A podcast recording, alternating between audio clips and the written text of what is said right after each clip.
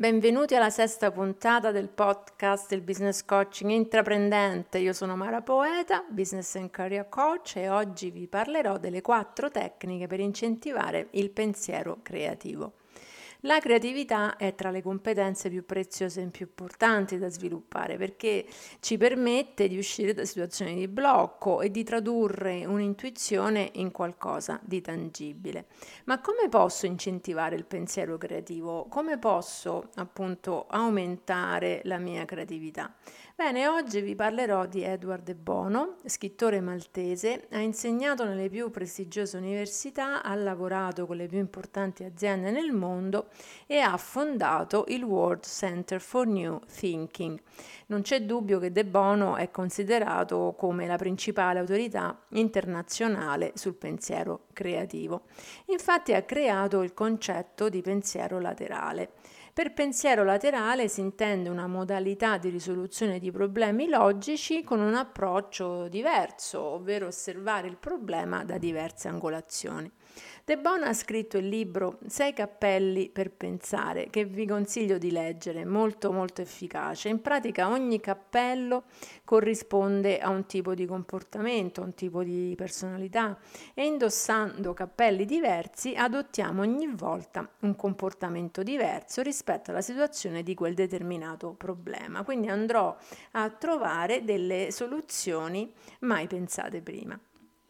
Quando si richiede appunto una soluzione veramente diversa, innovativa, eh, dobbiamo stravolgere il ragionamento, dobbiamo partire dal punto più lontano possibile, ribaltare i dati, mescolare le ipotesi, affidarci anche ad associazioni di idee del tutto casuali. Eh, andiamo a vedere alcune delle tecniche che possono aiutarci ad aumentare la nostra creatività. Una delle mie preferite è la tecnica della provocazione, chiamata anche PO, che sta per Provocative Operation. Questa tecnica ci permette di adottare il pensiero laterale e di uscire dalle logiche tradizionali. Potremmo anche definirla come un'idea che apparentemente potrebbe sembrare un'idea folle. Ma come si crea una provocazione? Ecco, si crea con il rovesciamento, cioè si ottiene una provocazione evidenziando lo svolgimento normale di una cosa e rovesciandola. Ho trovato questo esempio che rende l'idea. Mm, parliamo della palestra. Ecco, svolgimento normale. I clienti pagano per andare in palestra. Rovesciamento. La palestra paga i propri clienti per andare in palestra.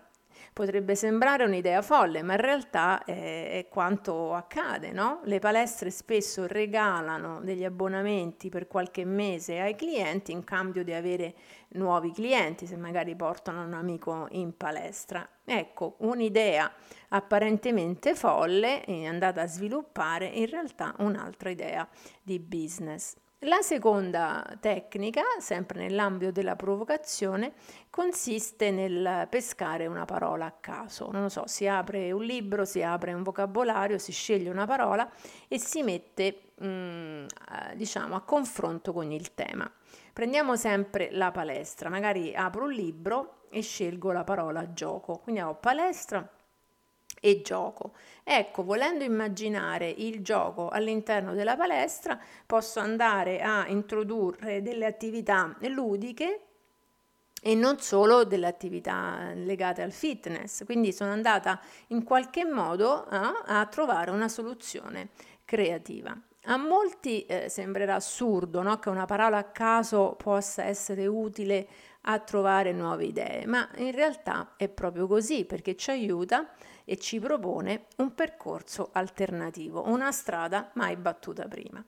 La terza ehm, tecnica è lasciarci ispirare. Ognuno di noi no, trova ispirazioni in altre persone, in, nella natura, nei libri, nei film, nelle poesie. Ecco, questi sono strumenti che possono aiutarci, che non significa ovviamente copiare spudoratamente, ma prendere degli spunti per poi andare a creare qualcosa di, no, di nostro. Ci sono anche delle app che possono aiutare, a me per esempio piace la Brain Spurker che è un'app che appunto eh, si, eh, sviluppa tra domande, immagini, citazioni e azioni da compiere con delle carte e che aiuta molto il processo creativo. La quarta eh, strategia è quella di organizzare i pensieri. Come abbiamo accennato, le idee, le intuizioni poi alla fine devono prendere forma no? per essere raccontate. Anche qui ho bisogno di qualche strumento, ma può essere anche un banale block notice dove io vado ad appuntarmi tutte le cose che magari mi vengono in mente, che mi sono piaciute, anche in periodi diversi, no? E poi riandandole a leggere, quelle potrebbero essere sicuramente una base per andare a creare qualcosa di nuovo. Oppure affidarmi a degli altri strumenti come la vision mapping, che è molto valida, o vi invito anche a leggere un altro libro di Giorgia Lupi, citata anche nell'Harvard Business Review. Il titolo del libro è Observe, Collect and Draw. È molto interessante e utilizza anche qui molto l'immagine. Anche il disegno, il disegnare, no? in trasformare un pensiero in un'immagine aiuta molto la creatività. Può sen- sembrare paradossale, eh, ma la creatività cresce se diventa un'abitudine. Quindi aiuta molto avere un metodo da, da seguire. No? Da un lato questo riduce anche un po' eh, l'ansia che si prova mentre si crea qualcosa di nuovo, perché dall'altro permette di concentrare eh, le energie seguendo un piano.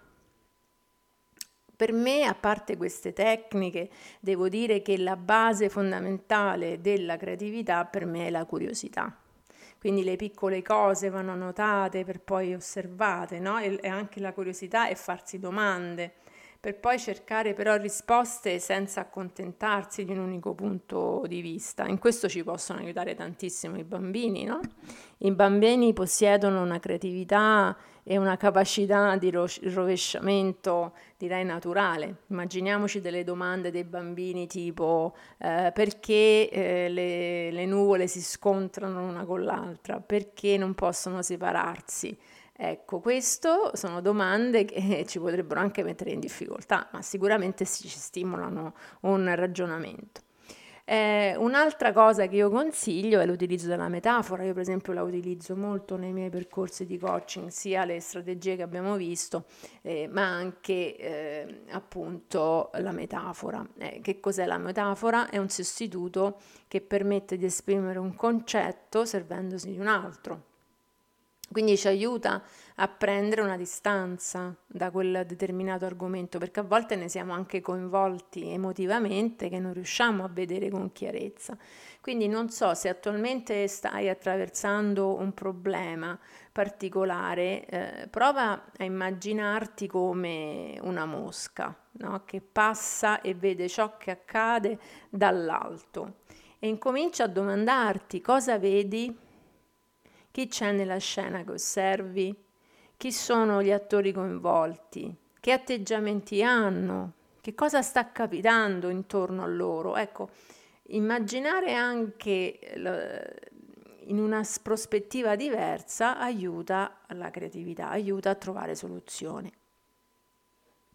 In generale, appunto, abbiamo necessità di prendere in considerazione degli elementi che non avremmo mai preso prima. Quindi vedere la situazione dall'alto o da un'altra prospettiva ci aiuta a fare questo.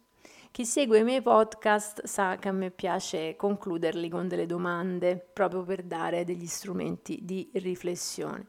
Quindi concludo chiedendovi quando e in che modo avete usato la vostra creatività per risolvere un problema? Quando vi sentite particolarmente creativi, cosa succede accanto a voi? Quali sono le situazioni che eh, favoriscono questa creatività? Cosa vi ispira maggiormente e cosa utilizzate per accogliere e organizzare le vostre ispirazioni? Bene, vi lascio le vostre risposte e vi aspetto alla prossima puntata.